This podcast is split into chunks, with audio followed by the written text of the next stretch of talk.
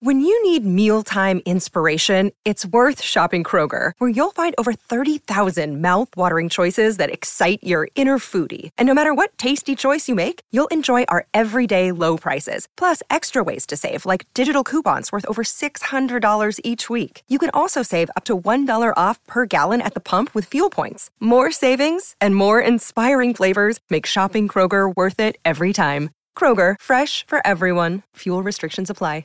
Welcome to Foundation and Podcast, the officially unofficial podcast for Foundation on Apple T V Plus. This episode, we're considering feedback for Season one, Episode six, Death and the Maiden. Respect and enjoy the podcast.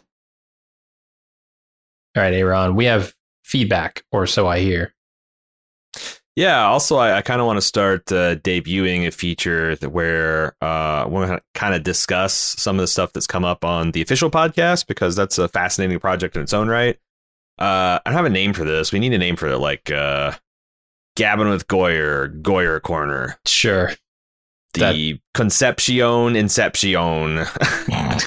after after Jason's role in it. I don't know. I don't know. But I here, here's the things I thought uh, were interesting coming out of the podcast. If you have any, uh, feel free to join in. But uh, there's a really fascinating tidbit from David's early life where he talks about being a ten-year-old in... Uh, some sort of uh, Jewish school system, and talking with the rabbi, there's like an opportunity to talk about life on other planets.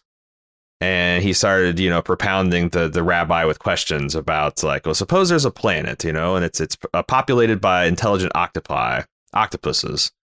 Uh, would, would those would those uh, octopus people practice Judaism? Uh, and it's like, so fa- and I remember it reminded me of like, uh, did you ever have any uh, debates with the cooler elders in our congregation about extraterrestrial life? Do, do you remember the? No, no. A lot of, um, a lot of debates about, uh, God and, and the limitations of it, but sure. No, none of those. I had, uh, I had, I had one elder that said something that I remember. It's, it stuck with me. That's like, uh, well, okay.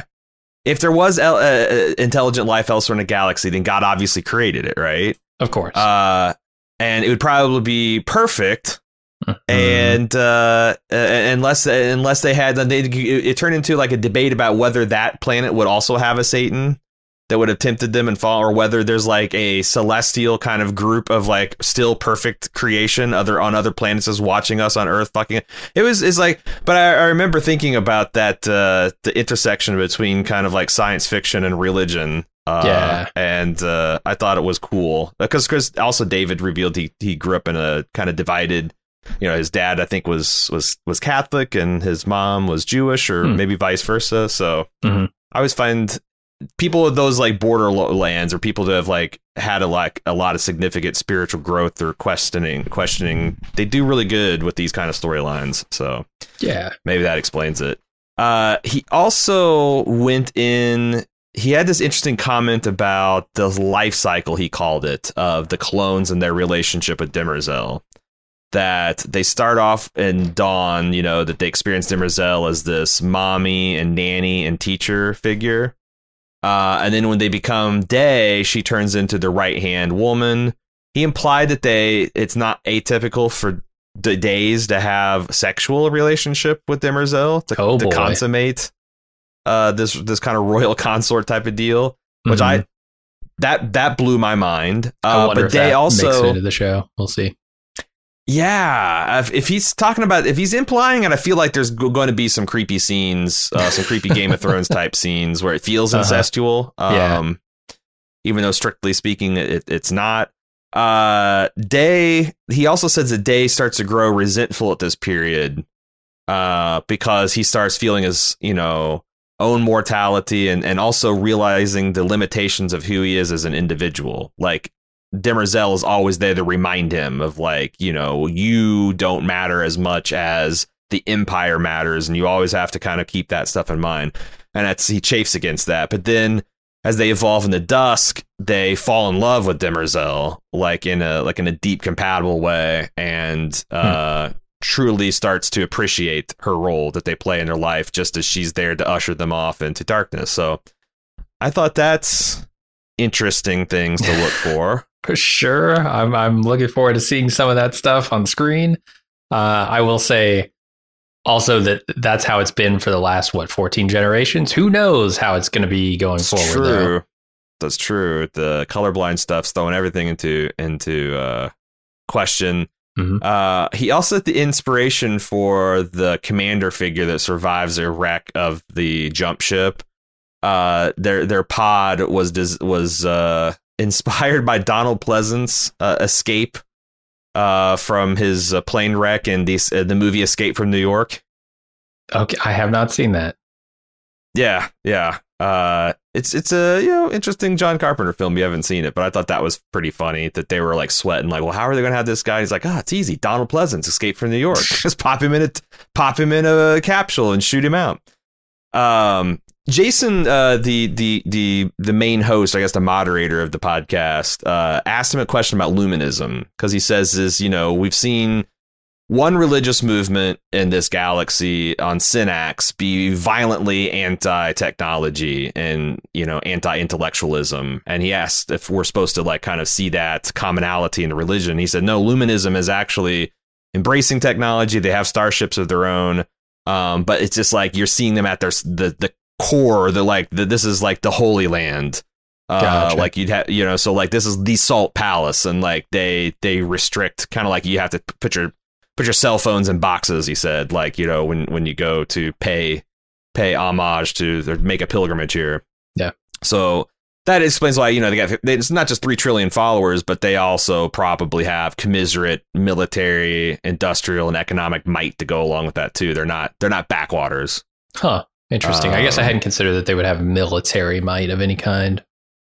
We didn't. Um, that's those are my words. I'm just saying okay. that, like, the implication, if they haven't technology, then, you know, like, even if the empire is a monopoly on force, that's probably something that's like a legal thing rather than like, oh, shit, we just can't figure out how to make guns kind of thing. Mm-hmm. Um, he also said that uh, Jason was talking about with him about the spacers, the weird engineered humans that kind of like babysit everybody in hyperspace. And he said they experience hyperspace as a cross between a religious experience and like an M D M A trip. Okay. So I don't know how a normal human would experience, but that's how you describe the spacers. And the other one, uh, so I was taken with his suggestion that the vault was like uh, this uh, Borges uh, novel or this uh, short story, the the Library of Babel, Babel. And I completely forgot that all the podcast up to this, every time Jason asks him what's in a vault, he gives some kind of smart ass Uh, a crazy answer to it. So he gave the one the one kind of like straight up, oh, here's a serious literary reference, and I just ran with it. And mm-hmm. then this episode he asked him again, what's the vault? And I'm like, what? That's interesting. And he goes, oh, it's it's the uh, ice cave from the Sasquatch episode of Six Million Dollar Man. And I'm like, oh, fuck, have I literally checked out oh, a that, that's Argent- interesting hmm Hmm. Yeah, I mean, you know, so does that mean it can? It's the duality of man. You know, you've got one that's a cyborg. He's fused with like six right. million dollars of technology. But Sasquatch, that's like Aboriginal man almost, like free of any kind of uh, te- technology or. Uh, yeah. So is one of the spacers in there? They're about six million dollars worth of modifications, right? At, at least, at least. And they're just having an M D M A rave, apparently. Yeah.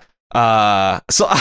I don't know. I feel um, maybe maybe he's hiding one serious answer in uh, all of the, the, the chaff that he's he's firing in response to Jason's insistent question of what's in what's what's in the vault, um, or maybe not. Uh, I mean, that one's such a cool concept, though. That Library of Babel. It is such a cool concept, and I, it's also telling because I, I don't know if this came up like in our actual interview or if this was in the before or after phase of it, but.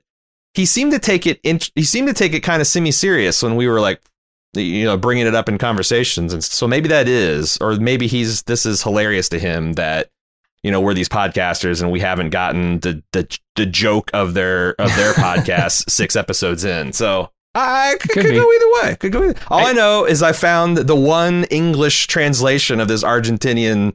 Oh, uh, did you? Uh, yeah, it's, there's there's one copy floating around the Cincinnati library system, and I and I've got it as oh, of last well, night. I guess I can't so, read it. I did. Yeah. I was looking around on the internet um, to try and find some stuff about Library of Babel, and I found library of babel dot info, which is a website that is exactly this. It's exactly the Library of Babel with the hexagonal mm. rooms and all the shelves and all the random texts. It doesn't have like a full compilation of every text that is possible in that yet. I guess they're working on that. Mm. Although I don't know what that means because it's just an algorithm to generate all that. So it should be pretty much instant if you have the computing power. Interesting. Uh, but yeah, you can go there and just hit like a random book and it'll ninety-nine point nine nine percent of the time give you just a bunch of garbage. Um, but then you can like search for specific phrases and it, it's a really cool website, library of babel dot info. Wow. That is, that is interesting.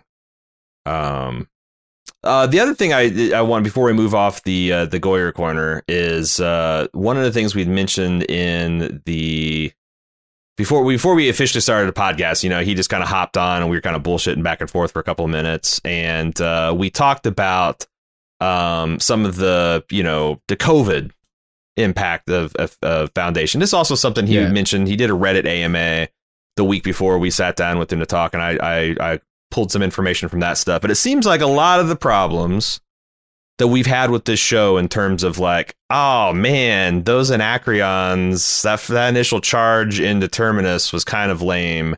Uh, not sure of some of the, the storytelling and editing that went into some of that, uh, you know, Clark Peters stuff, the some of the Terminus stuff from this episode. Maybe that was a little shaky.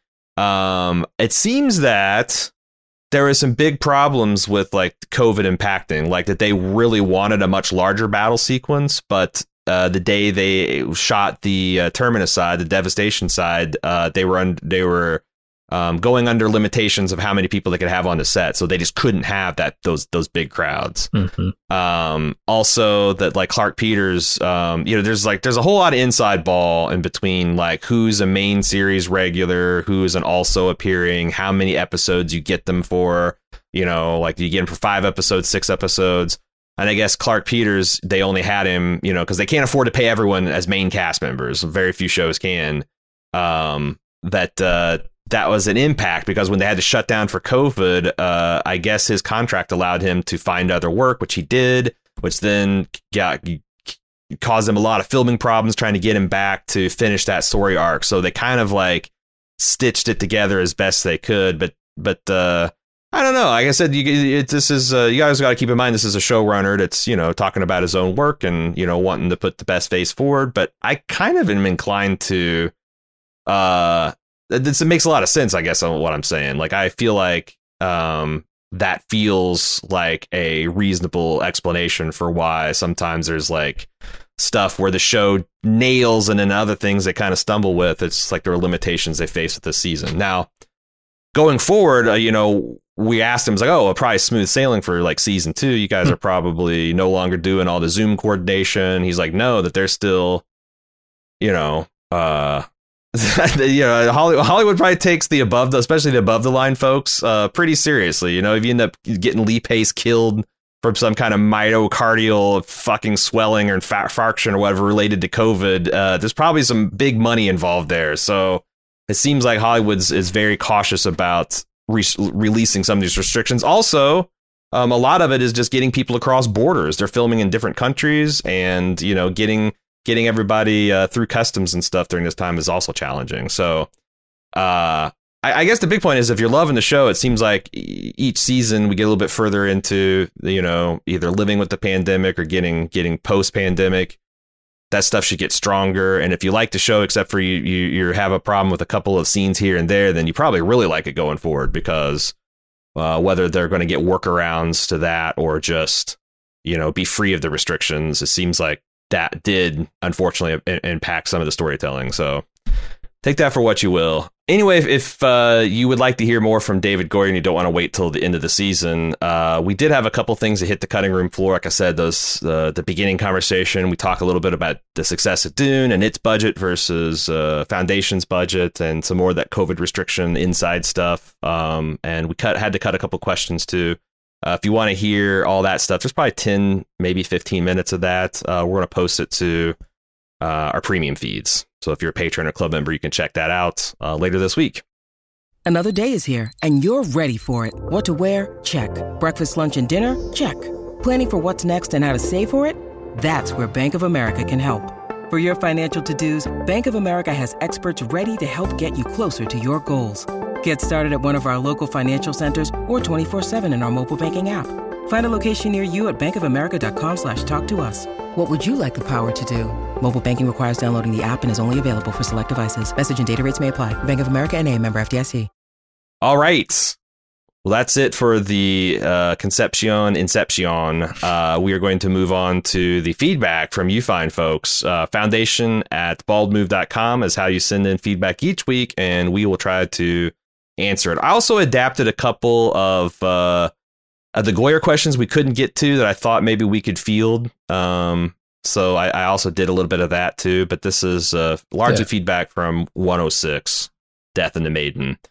First up is Devin. So am I the only one who found Hardin's visions of the Imperial Library and the boy outside the vault just to be plain silly? Furthermore, when I read the book a, fir- uh, a few years ago, I walked away with the understanding that if someone understands psychohistory, it changes their decision-making process and therefore throws off psychohistory's predictions. I assume this is also in the show, and that's probably why Raish killed Harry. The vault is sending uh, some sort of visions to Hardin. Doesn't that undercut the same basic idea?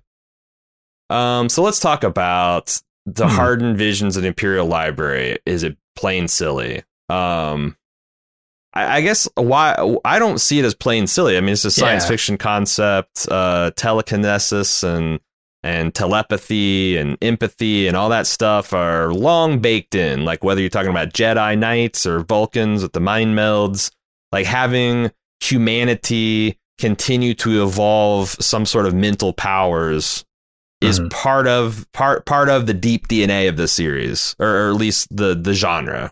Sure, and I don't know what the mechanism for it is yet, right? They haven't told us, is this some innate ability she has because of her uh, birth, or is this some kind of like vault infused technology sort of thing? We don't we don't know anything about it other than it's a power that she seems to have. So I'm. I'm waiting to reserve judgment if this is like, oh, and she got this power from talking to the wood elves, uh maybe I won't be so excited about it, but I seriously doubt that's the case. And also, like, sometimes uh with science fiction, you want to know the answers too bad, you wind up with midichlorians. Aren't you sure. glad to know that the force is generated by midichlorians? Isn't that feel much more satisfying than the mystical monk answers we got in the the previous movies? I know I love my midichlorians. I so like, yeah, I mean, I, I'm like, that's a, that's the tension in world building. Like, you want to feel like the world's real, but you know what's cool about the real world? There's always things that you can know and, and uncover. Sure. And if everything, like, it, it stops feeling real if you know the details about everything, right? So there's got to be some things to discover, uncover, learn.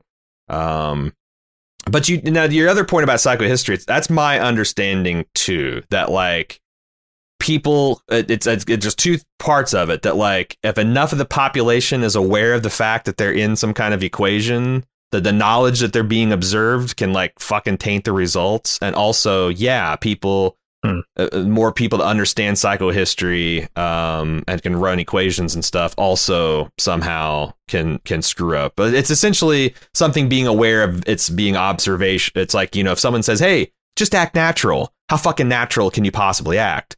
Versus sure. someone in like like a cloaking device filming you literally being natural, not knowing that you're being recorded. Those that's the difference there. So yeah, it's some like weird perverted Schrodinger's cat sort of thing, right? Where yeah. once the observer knows they're being observed, they can change the ob- the outcome of the observation. Yeah, it's yeah. I don't know. Um, I, I didn't get that from reading the first book, so I wonder if that's in subsequent books. I, I never. Yeah, there's just I, I never understood that there was much of an opportunity to change things just by knowing that psychohistory is a thing. I, I understand like Harry can change things because he intimately understands psychohistory. I think um, that might be a related concept. It's not just that the population at large is, you know, no, but it's also the more people that understand it.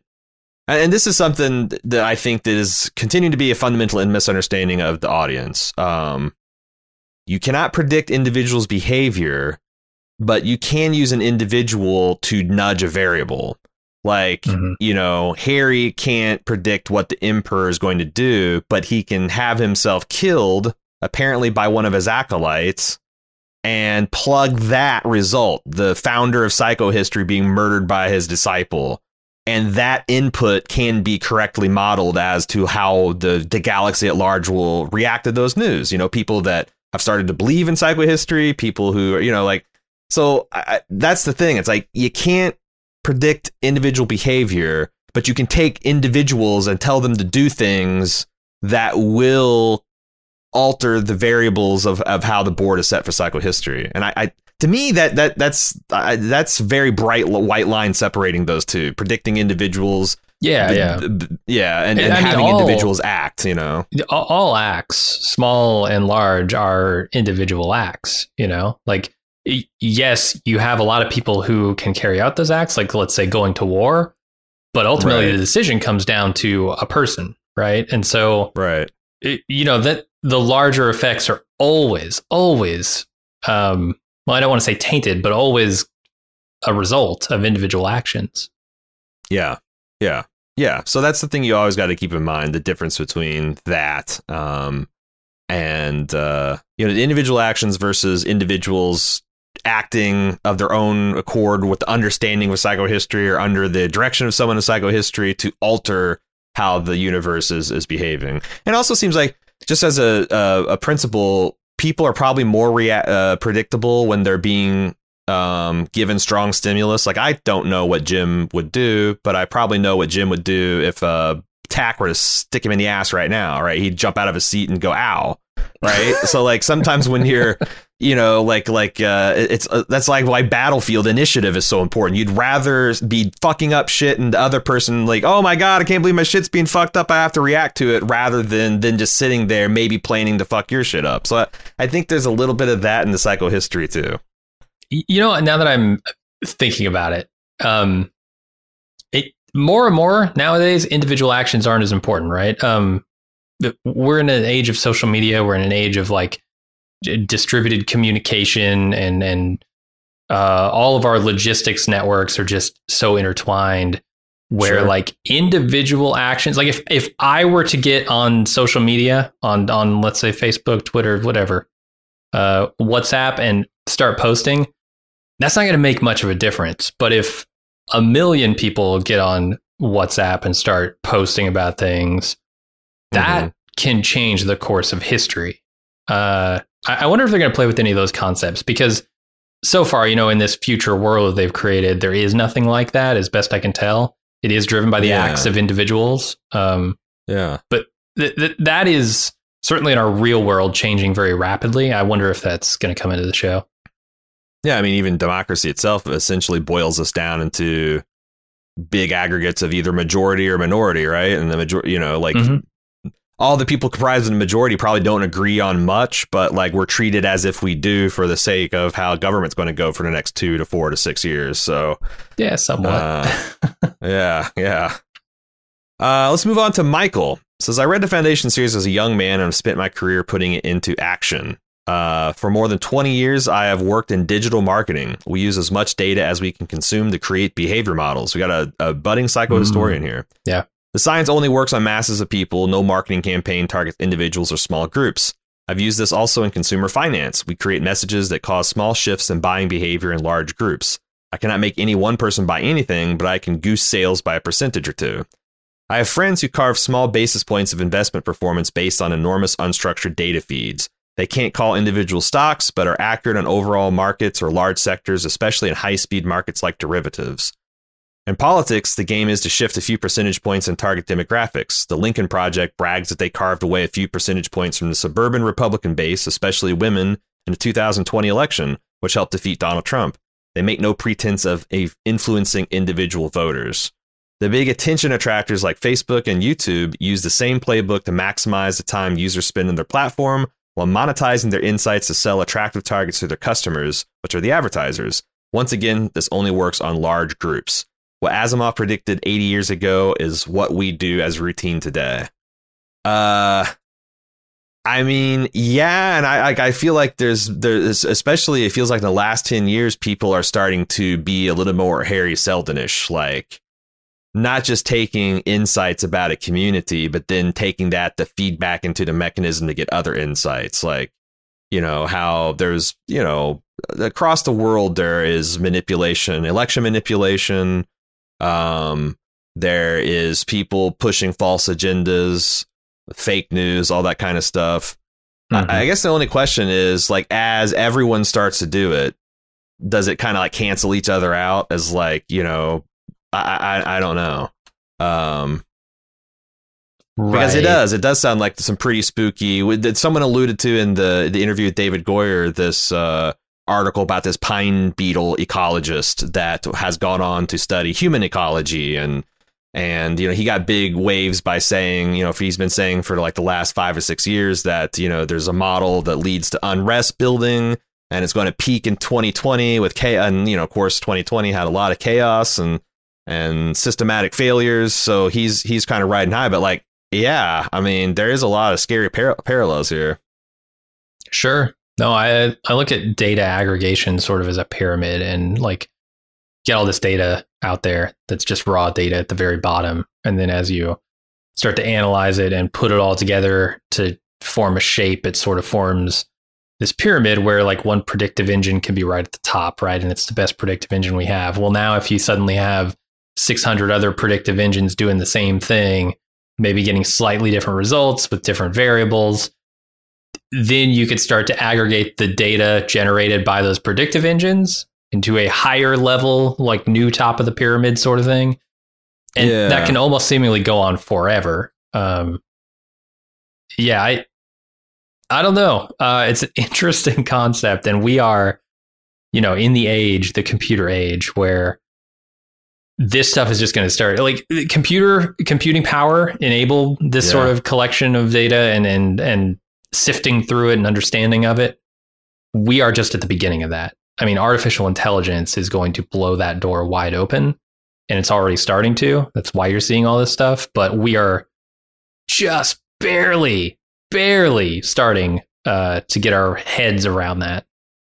Yeah, a lot of this, like, it reminds me of like uh, some of the research like Joe Overton did. If you've heard of the Overton window, like it's mm-hmm. a way to both quant. You can use it to both quantify like where a population stands polit- politically on different uh, uh, issues, but you can also, if, if you take it one step further, and then like, well, how can I nudge the Overton window to make a policy more palatable? Like right now, it's very unpopular for whatever reason because people see it as a radical idea. Well, how can I get it to accept it as, you know, incrementally to be, you know, go from the unthinkable to the thinkable.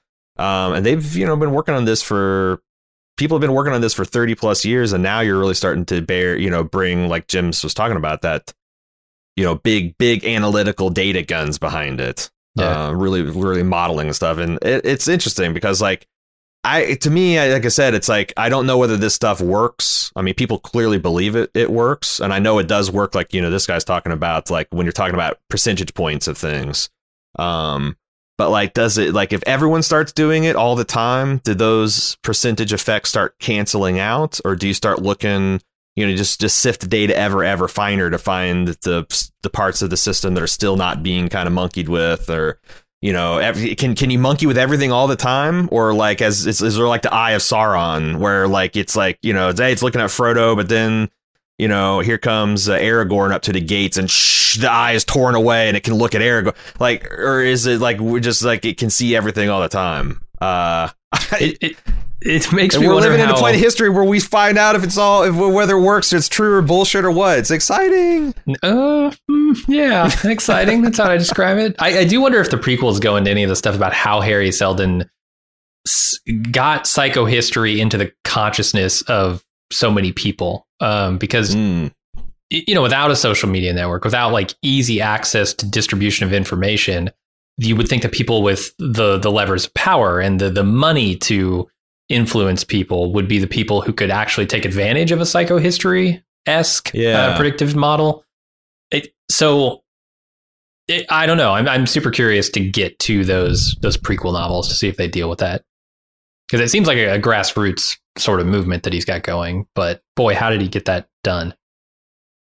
Yeah, like what kind of, or because we don't get an opportunity to see like how the people, we're talking about the masses, the eight trillion people, how they, because we're so far we've been looking at the very tippy top of even, you yeah. know, people in Trantor are living a completely different life than other parts of the galaxy. We've seen, you know, the seat of a religious power that holds sway over three trillion people. And we've seen the backwaters of Anacreon and uh, Terminus that, you know, barely had, they're scrapping over nothing. Right. Mm-hmm. So like, yeah, what does what does T V and and pop culture and advertisement yeah. look like in the Foundation world? We haven't seen that because none of the people that we have gotten to know can, are, are part of that consumption culture. So uh, Daniel had a question for David Goyer that I, I've adapted into for our own purposes. We, of course, are not David S. Goyer, but uh, we'll we'll see what we can do. He says, one crucial detail in the world building and the Foundation is bothering me because of its lack of plausibility, because the way that it plays doesn't track with how I see the real world tracking. Brothers Dawn, Day, and Dusk are all playing their part in a generations long system of succession in which the will of the individual clone is made subservient to the greater whole. If you watched anything like The Crown, you've seen a good depiction of how our inherent individualism will chafe at the constraints of that kind of dynasty. Not everybody chooses to play their part. Rebellion and pushback are inevitable.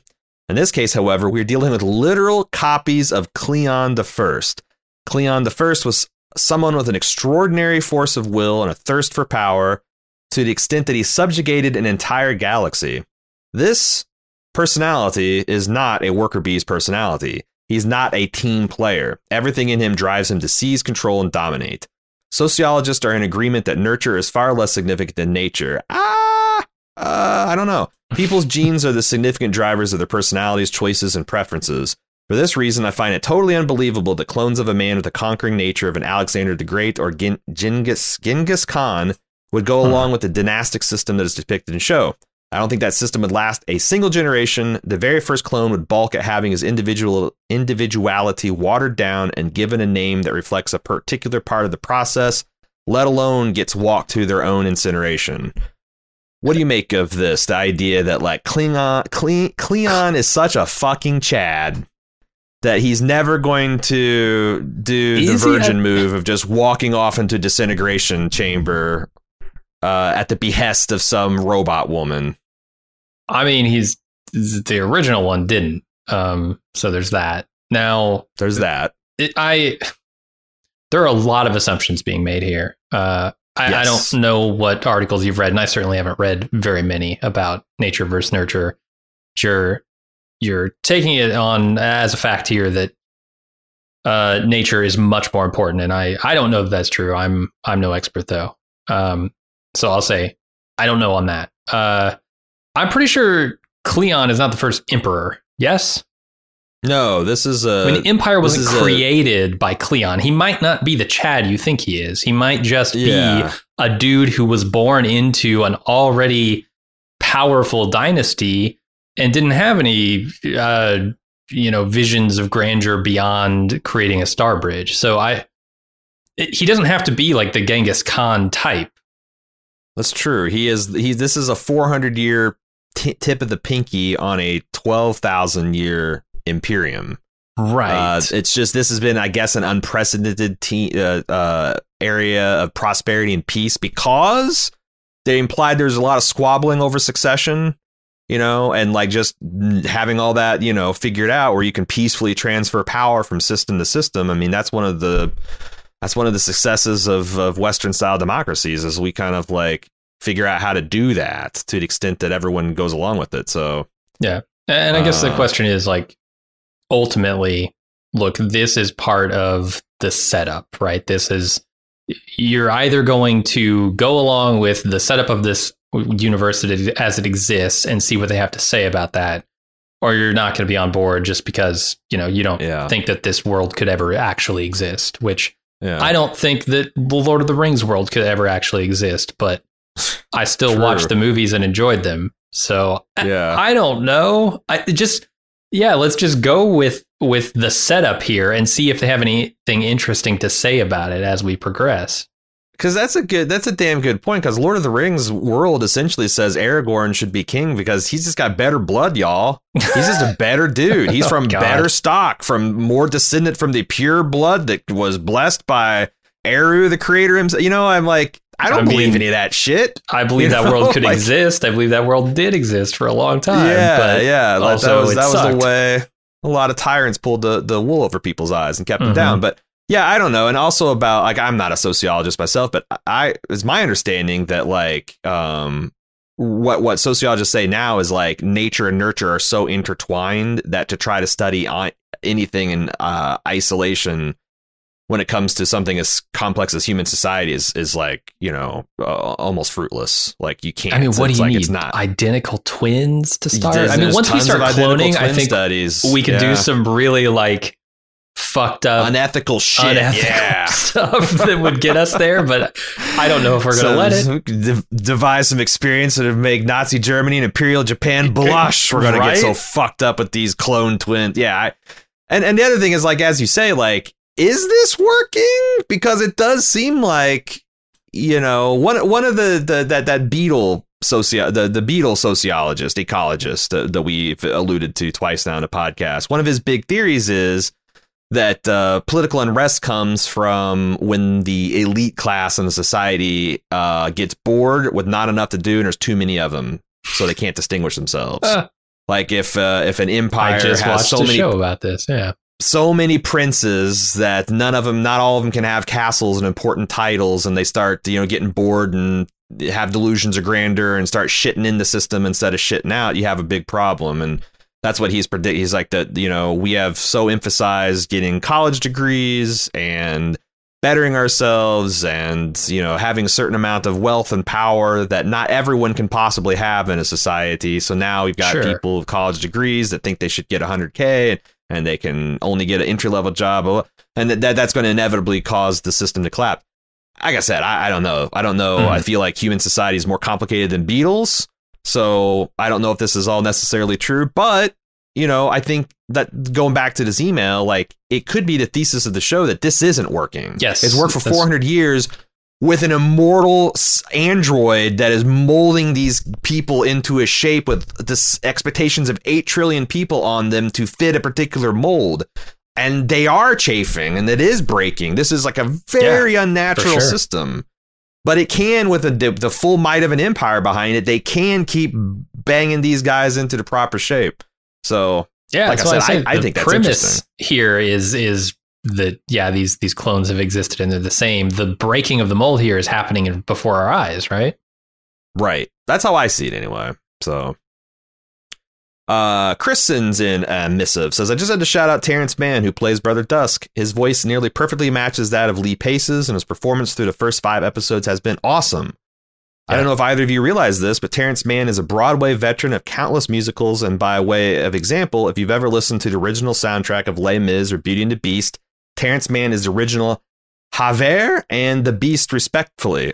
I had no idea. That, of course, I've listened to the Les Mis soundtrack many, many, many, many times. I had no idea that uh, this was Javert. Uh, Never listened to either of those. Of course. Maybe of course. This is why I find his voice performance matching Lee so intriguing. He also follows Jonathan Pryce's High Sparrow from the Game of Thrones as a musical stage actor, le- landing in the realm of high, sci-fi, high fantasy. Of course, Jonathan Pryce, uh, famous for being General Perron in the... Uh, at least the, the movie make of uh, Evita, the movie version of Evita with Madonna. Hmm. Um, that's interesting. Yeah, I uh, I feel like for these type of roles, which are big and larger than life, you can't hardly beat someone with stage play experience because sure. that's the opposite of the method style of acting. That's acting big. That's projecting on a huge scale, uh, on a huge stage. Uh, to the people in the back, the back seats. And that's kind of what the Emperor is all about. You have to take a stage and project yourself from Trantor to the ends of the known universe. Um, so it makes a lot of sense that these guys with these presences fit, fit these things like peas in a pod. Uh, J J Johnson has a simple explanation for Salvor's ability to guess the outcome of the coin toss. We all believe that she's the biological daughter of Gail. I don't know if we all do, but it's it's looking that way. Just before Gail jumped through the first wormhole in episode one, her traveling companion pointed out that you had to remain asleep or your body and mind would get unsynced. He's then taking that and assuming that this out of sync body and mind can get passed on genetically. Mm. So Salvor's consciousness is essentially a couple of seconds ahead of her, the reality her body and mind is experiencing. So when she flips a coin, she intuitively knows the outcome before it's flipped. Uh, unfortunately, his analysis is this is only slightly slightly useful because she can only foretell a couple of seconds ahead of real time. Per- could make you good at party tricks or a better fighter, but that's about it. Do you agree with J J Johnson's analysis here? Um, I might, I might be able to. That seems like a plausible, uh, I don't know, theory to tack onto the already not quite proven theory that we've got. Yeah. The only challenge I have to it is how does it explain uh, Salvor's ability to divine the truth of what's going on in Farrah's m- mental state and her past. It seems like mm-hmm.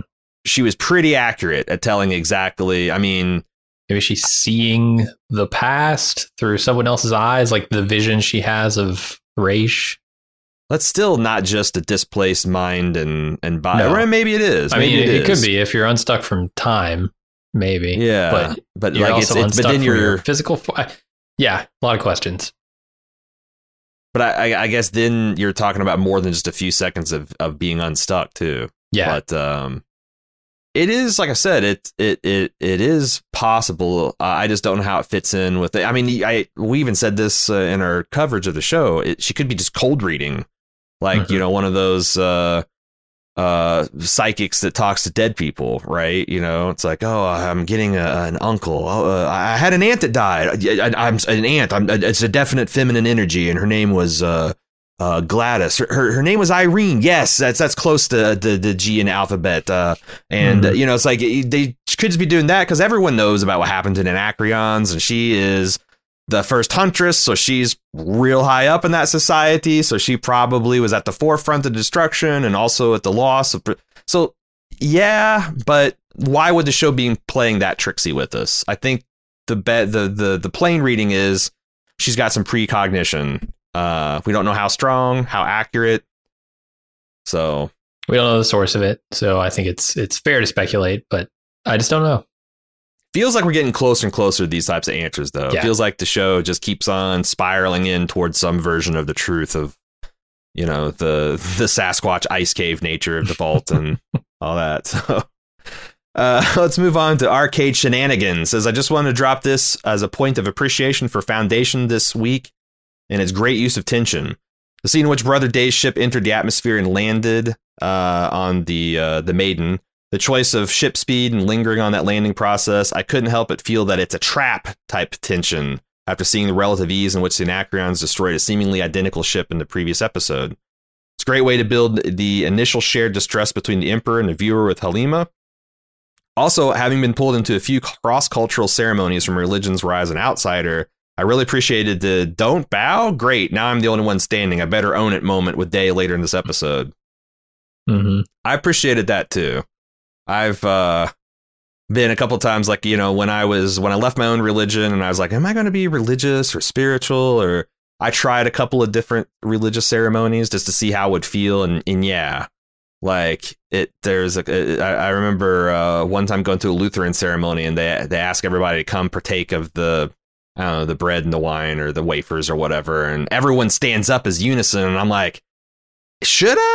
Like, I'm technically baptized, but would they consider I'm baptized? And then by the time, by the time I was like, like the five, everyone had just got started filing into the line. So I'm like, well, now, and I looked around and I'm literally the only one in the whole fucking building that's not lining up for the blessing. So mm-hmm. yeah, a little bit on a very small scale, what, what Day was feeling there. And probably this, this stuff like the, the, the, the, the, uh, how do you say that word? The verisimilitude, the, the real life, I think. Yeah. I wonder if that's coming from the, you know, the, the mixed religious heritage of, of the guy running the show. Yeah, um, totally good. Um, probably a lot of in the writer writing room there too. I didn't pick up on that tension, but you're right. After you pointed it out, I'm like, oh yeah, there, that should be all over this scene. I'm very curious to see what kind of um, price the Demerzel pays for this, mm-hmm. or, you know, what kind of yeah, loss of faith. I want to see the because, consequences. Yeah, especially since they really painted Day as very adolescent and childlike uh, in in uh, his behavior this that this this episode. Uh, Irish Monk says, one thing I've noticed in this series is some quite subtle and clever within scene analogs. Most recently, in the opening of C- episode six, Brother Day asked Demerzel what it's like to be awake during a star or hyperjump. She replies that she cannot tell him because his mind would break because the human mind cannot tolerate the discontinuity. He goes on to ask her to explain her faith in Luminism, and she replies that Luminism teaches that at any point, an individual has a power to choose their own path. The truth is that this teaching also breaks his mind because to the clone mind, the Cleon dynasty cannot tolerate discontinuity. Uh, Demerzel is prepared to test his mind on issues of faith, but not on issues of science and technology. Perhaps this is because there's more to this process of humans going to sleep during star or hyperjumps than meets the eye. Remember, mm-hmm. Gail woke during her trip. Uh, all right, do you have any thoughts on this? Does it give us any clues to Demerzel's strategy or the resentment of A Is for being eradicated by the Empire? Um... I don't know about the latter thing. It is interesting that you hinted on the fact that she's not willing to. It, it remind that scene reminded me so much of uh, Spock and McCoy in the whale the whale movie of Star Trek, where McCoy sidles up to to Spock and he wants to ask him. It's like, you know, what was death like? What's it like? And and Spock's like, well, to have a discussion, we have to have a common frame of reference. He's like, are you saying that I have to die to hear your thoughts on death? And Spock's like, yeah, it makes perfect sense. Um, but but yeah, the whole individuality is something that he it's not true that for this individual she's talking about, that he has the opportunity to do whatever he wants or to make a decision um, outside of his station. Right. Oh, sure. Yeah, um, I mean, I think he would have the agency if he chose to exert it, but that's not the path um, that he's on. The other thing about it is I, I think this is just a foreshadowing or a setup for when she bows later to the religion, right? This is the question, it, where do her loyalties lie, really? Do they lie with Luminism or do they lie with uh, the Empire? And the Empire is the thing that's on the path that's un, unmovable, unchangeable. And then you've got this religion where um, you, you need to be that. So I I think that's what they're doing there. I don't know that I would go beyond that, but maybe. Maybe she is trying to teach to get him to, like, because we've all thought that maybe. She is not really serving the Empire the way I think the Empire would understood would understand serving him, it to be. You know, like, she's got some kind of ulterior motive. So maybe she I is trying to get him be. to take some some kind of drastic individual action. And she's like, this is, but she's got to pick her, she's got to pick her moment, you know, like she gets too close to the source. There's too much, uh, I don't know, of the original. That's, that's where this cl- clone stuff starts breaking down, which we'll get into later in the feedback, but. Okay.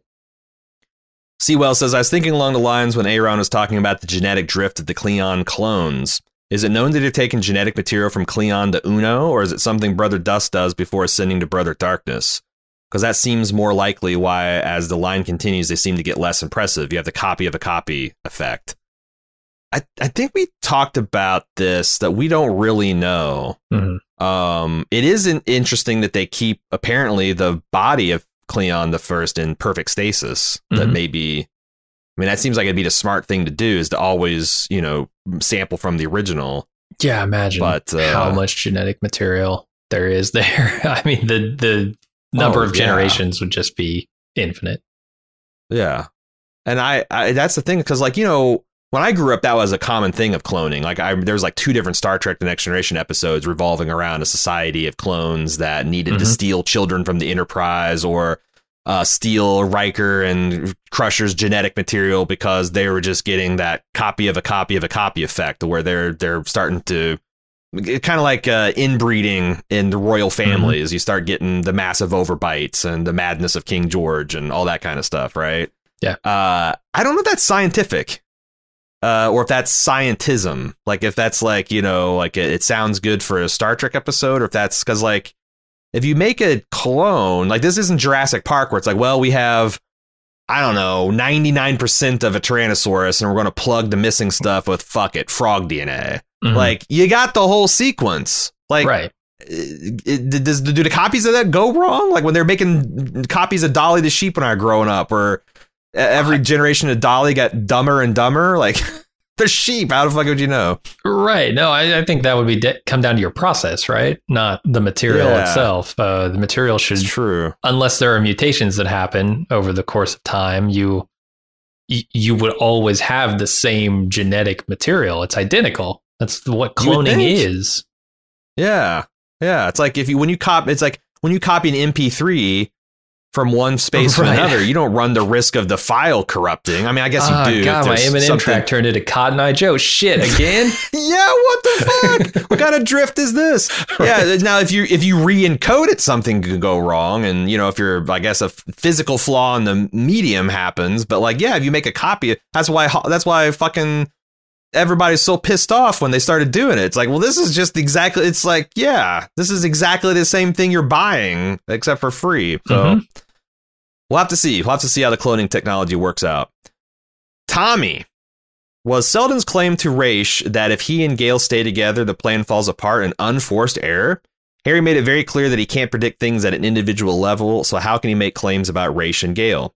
One of my friends that is a book reader highlights that point as one of the many reasons the show is turning them off, since it's putting Harry in a prediction, a position of predicting and accounting for an individual in his plan. As a book reader myself, I'm trying not to bring too many expectations into the show since it's clearly a very different story, but I couldn't really argue against it seeming like an error. Do you think this is in fact an error by the show or is something we don't understand yet? Well, I think like uh, take a step back from the individuals here and look at the roles of the people involved, right? Um, H- Harry's saying to Raish, like, look, I, I can't kill myself. This can't be a suicide, right? This mm-hmm. has to be a murder by someone who escapes. That's all he's saying. He's not saying that it has to be Gail. He's not saying that it has to be Raish. It just needs to be, I was murdered and that person was not found. And this is, so this is, this, these are like the border issues between what we're talking about and the, the Inception, Conception, mm-hmm. uh, that, He can't predict, he couldn't predict that Gail and Raish would be together, but he can see what effect that has on the Foundation and predict that if they stay together, there is no, seemingly the probabilities of success for the Foundation plummet to almost nothing. So, like, he can't predict what Raish and Gail will do, but he can predict what a suitably large number of a population will react uh, to that. And I, I even had that question in the first episode, like, is the Foundation, because clearly that's what they're doing, running these simulations. They're trying to, like, you know, may, maybe that's the thing. They get such a, ran, a huge sample size of behavior from a relatively small uh, population. Maybe they can. But, like, I, I had that question of, like, is there enough people on this fucking ship that you can make a useful prediction about what's going to happen on Terminus? Mm-hmm. You know? Um, so there are, this is kind of like the gray area between, he's not predicting the in- action of an in- individual, but he's saying what this variable will do to this other larger population. And, right. you know, if that's putting you off because you're a strict book reader, then, I mean, fair enough. But, like, also, there's so many things up in the air. The fact that this isn't, strictly speaking, Harry's plan anymore. Raish went and fucked it up. Or I guess mm-hmm. Gail did, because she had precognition that something was wrong and went and spoiled the murder, the murder-suicide, right? So, like, yeah, yeah. There's we're already like several kind of pages off of the books, and they're clearly doing something that's related. And it might, you know, this is something that I thought the Double D's did very well in the first few seasons of the Game of Thrones, where, like, in the middle of the season, I'm like, fuck, this is so much different from the books. I don't know. But, like, they don't have to directly adhere to every book, right? They just have to get the shape of the world close enough that when they wrap up this season, that it will mesh with the ongoing story.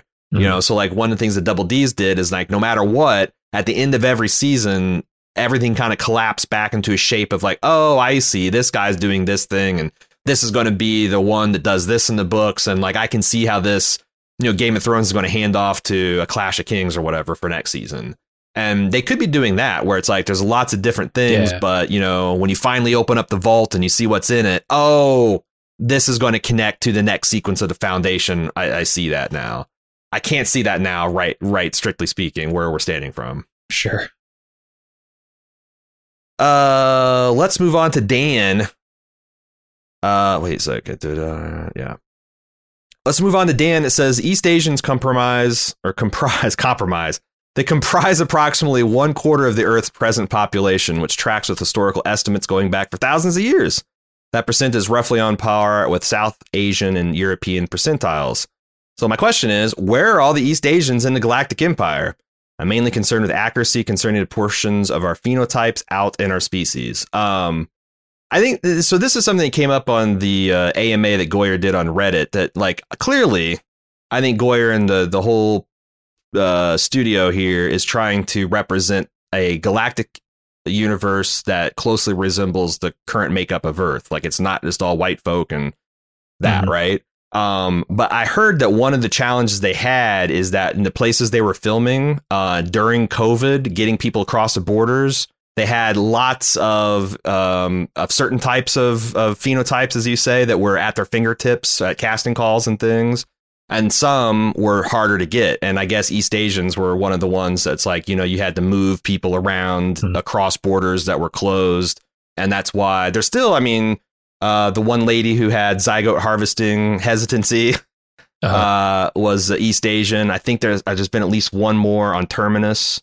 Um, but I, that's according to Goyer, that's one of the reasons they were so underrepresented represented because they they couldn't quite get the diverse mix that they wanted. And, uh, you know, we'll see if that if that uh, gets ameliorated, that gets tweaked going going in seasons uh, forward. Because like I said, clearly, I feel like that they want to have that. I mean, if you look at the cast yeah, yeah. and the makeup of it, it is it is pretty diverse. Um, OK, uh, I have one more question, and it's more on the kind of like book future spoilers, kind of like an add on to our conversation that Jim and I had at the end of last week or of this week's episode, the spoiler edition of it. So if you don't want any kind of like book kind of topics, you don't want that to taint uh, your enjoyment of the show, I very much encourage you to turn off the podcast now. You can send in feedback to foundation at bald move dot com. Um, we appreciate everybody's questions uh, and uh, we'll look forward to having you back for the seventh episode. That's going to be dropping again this Friday. Same time the Apple releases it. Uh, we will try to get it out uh, at the scheduled time, but they they uh, they got it out a couple of hours earlier. Right. This, this yeah, week. I drop it when I notice the episodes come out on Thursday night because they never yeah. wait until Friday at three a.m. Yeah, they give us an embargo date that's mm-hmm. always several hours after the episode eventually gets out. So anyway, just be looking at bald move dot com. Subscribe to Foundation of Podcast, Bald Move Pulp, however you want to get it in your favorite podcast app, uh, or also uh, youtube dot com slash bald move. Uh, we're also putting video versions of our podcasts up there. All right. Once again, foundation at bald move dot com. I think everyone's had enough time to exit the building if that's what they want to do. So let's talk about Joel. Joel corrects me because I've been saying there's this character of the mule and these people that have, like, I've broadly referred to it as psychic powers, future telling powers. And I've gotten this subtle. Uh, uh, I've gotten this wrong. My recollections of this hmm. says the mule didn't have the ability to see in the future. What they did have is the ability to manipulate the emotions of other humans. Described as the ability to essentially twist an emotional dial and let it and have it set at a different direction. That's what gave him the power to start conquering the Foundation, sometimes with little to no opposition. OK, so this is the I thought that this guy had precog or psychic powers. Um, they were more of a telepath. He could read minds and he could uh, affect people's. He's an empath, um, gotcha. affect their emotions. And that's something that fa- the psychohistory could not pr- account for. The fact that people could have their base desires in mass fucked with and manipulated. Um, and the third book is a largely about how do you account for and how could a man like Carrie account for the unaccountable, the knowing the unknowable. Um, so is so, this going to be like a combination of what Gail experienced with the the jump with her, you know, consciousness slipping in time and a combination of the mule's powers manifesting in Hardin? It's possible because what she's described about, like, she wants to, to kill them all, like it, that anger and stuff, yeah. that is very much like sensing the emotions of a character. True. And and that also kind of fits into her intuitive sense yeah. of what uh, Farah went through, rather than just like she's literally reading her mind and she's like seeing things and how they emotionally resonate and things like that.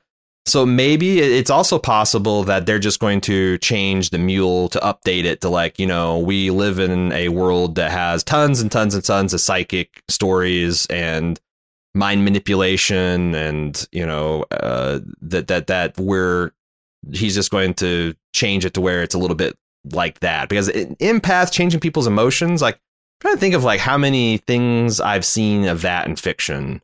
It's a little bit more of a, you know, like like this is a pre X-Men concept of how mind powers would work. This is like something mm-hmm. that would be came up with. Um, and there's there's there's other things that have come out, just like, you know, they're not using atomics and fusion drive. Yeah. They're used they're they're using black hole fucking technology. It's been updated. Uh, mm-hmm. So I. But on the other end, that just might be trying to be right, even though I've been wrong. So I was going to say, it's even if they don't do that, it's still pretty interesting, right? It's just it's yeah. a limitation on the power that could be even more interesting than just having straight up mind control or the ability to read people's memories or thoughts. It's a lot more subtle. It's a lot more subtle yeah. um, how that would interface. So, I, yeah, I just wanted to make sure I got that click, because, like, again, this was something I was trying to remember. It's, it's stuff that I have from like twenty plus, twenty-five, thirty year old memories of reading these books and right. uh, what they're doing, which seems very much like a pre some kind of precognition. So I, I got those overwritten. Um, but yeah, like I said, I, I think there's room for both of that to be true, too, because like like Jim pointed out, what uh, Salvor is doing feels a very, very much empathetic, you know, yeah. channeling other people's emotions. And maybe that's why that uh, she's always been seen as off, even though they didn't know her right. true bizarre powers, that like, you know, that just like someone that's that in tune is uncanny and p- off-putting. Or and, imagine if you had the ability to affect other people's emotions, but you didn't know it. Like, oh, what would you be right. projecting, right? Like, how yeah. how would that mess with the people around you? And they'd feel weird yeah. when they were around you. I well, I don't like her because she makes me feel weird. yeah, yeah, yeah. So anyway, I appreciate the clarification, Joel. A couple people sent this in, but uh, Joel's the first one, so I went with their email. Uh, once again, foundation at bald move dot com is how you send us your thoughts. Uh, we will be back with another episode next week. And of course, we'll have full coverage of episode seven as soon as Apple T V Plus deans, deigns to drop it in our, uh, in our T V polls. So that's it. That's it. That's it for uh, Foundation of Podcasts. Thanks for all the emails. Thanks for the support. We'll see you next week. Until then, I'm Aaron. And I'm Jim. Later.